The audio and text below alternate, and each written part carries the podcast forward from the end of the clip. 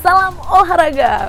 Sahabat Kompas TV hari ini dia tampilannya agak sporty ya karena abis take dokter ini dia mau sepedahan sama teman-teman supaya tetap menjaga imunitas, tetap sehat di tengah pandemi seperti ini. Sahabat Kompas TV apa kabarnya? Semoga tetap sehat ya. Nah hari ini Diana tidak akan cuap-cuap soal kegiatan Diana yang akan sepedahan ya karena emang lagi tren ya di mana-mana. Diana juga akan menyampaikan tiga berita terpopuler dan menarik yang terjadi hari ini nih. Kira-kira ada apa aja? Hmm, tapi sebelum itu Diana juga mau kasih bocoran kalau hari ini Diana juga akan kasih pertanyaan baru untuk giveaway Kompas TV di minggu ini. Pertanyaannya gampang apa susah ya? Tunggu nanti ya di akhir acara. Tapi sebelum semua itu dilakukan, Diana mau minta tolong subscribe dulu ya channel Kompas TV. Berita pertama soal upaya pengambilan paksa jenazah COVID-19. Kali ini terjadi di Makassar, Sulawesi Selatan. Jadi pasien ini ataupun jenazah ini statusnya PDP ataupun pasien dalam pengawasan. Nah, tapi pihak keluarga tuh merasa tidak terima dengan uh, status yang diberikan oleh pihak rumah sakit. Jadi meminta ataupun mendesak pihak rumah sakit untuk bisa memperlihatkan hasil tes ataupun bukti kalau emang keluarganya itu statusnya PDP atau terkena COVID-19.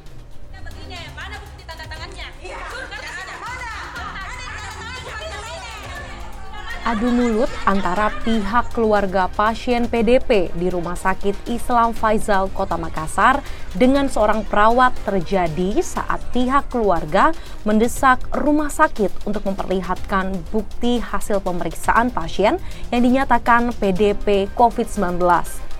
Pihak keluarga beralasan hasil pemeriksaan di beberapa rumah sakit lain, almarhum didiagnosa menderita penyakit mah akut setelah dilakukan negosiasi dengan polisi, pihak keluarga akhirnya mengikhlaskan jenazah untuk dibawa dan dimakamkan dengan protokol COVID-19.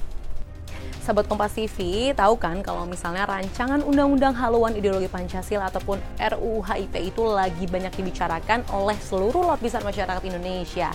Nah hari ini persaudaraan alumni 212 menggelar aksi penolakan untuk RUU HIP tersebut. Uh, aksinya ini berupa apel siaga dan bertemakan ganyang komunis. Apel digelar di lapangan Ahmad Yani, Jakarta Selatan. Apel ini diisi dengan gelar pasukan dan pembacaan teks Pancasila serta diakhiri dengan deklarasi untuk menolak komunis masuk ke Indonesia. Ketua Umum Persaudaraan Alumni 212 Slamet Marif menyatakan, apel ini sebagai bentuk penolakan terhadap RUU HIP yang tengah digelar di DPR. Selamat menyatakan pihaknya tidak akan puas selama RUU haluan ideologi Pancasila belum dicabut dari prolegnas di DPR. Ya, kita sudah berupaya semaksimal mungkin agar protokol COVID-19 tetap dijalankan dan tadi pasukan apel eh, semuanya pakai masker, semuanya jaga jarak dan ikhtiar selalu kita lakukan, tetapi kami sangat khawatir betul. Ini persoalan keyakinan, ini persoalan ideologi. Sehingga ketakutan kami terhadap corona menjadi sirna ketika persoalan ideologi, persoalan keyakinan akan diutik-utik kembali. dari, dari sini tidak yakin ada penularan klaster baru gitu ya? Insya Allah, insya Allah, insya Allah uh, Allah uh, lindungi kita semua. Ya, kita senantiasa ikhtiar dan berdoa kepada Allah. Sahabat Kompas TV di masa PSBB transisi ini memang sejumlah aktivitas sudah mulai pulih kembali termasuk ada kedatangan santri di pesantren Lirboyo Jawa Timur. Jadi ada 10.000 santri yang akan datang tentunya diutamakan dari daerah yang non zona merah COVID-19. 10.000 santri ini nanti akan dibagi kedatangannya menjadi empat gelombang.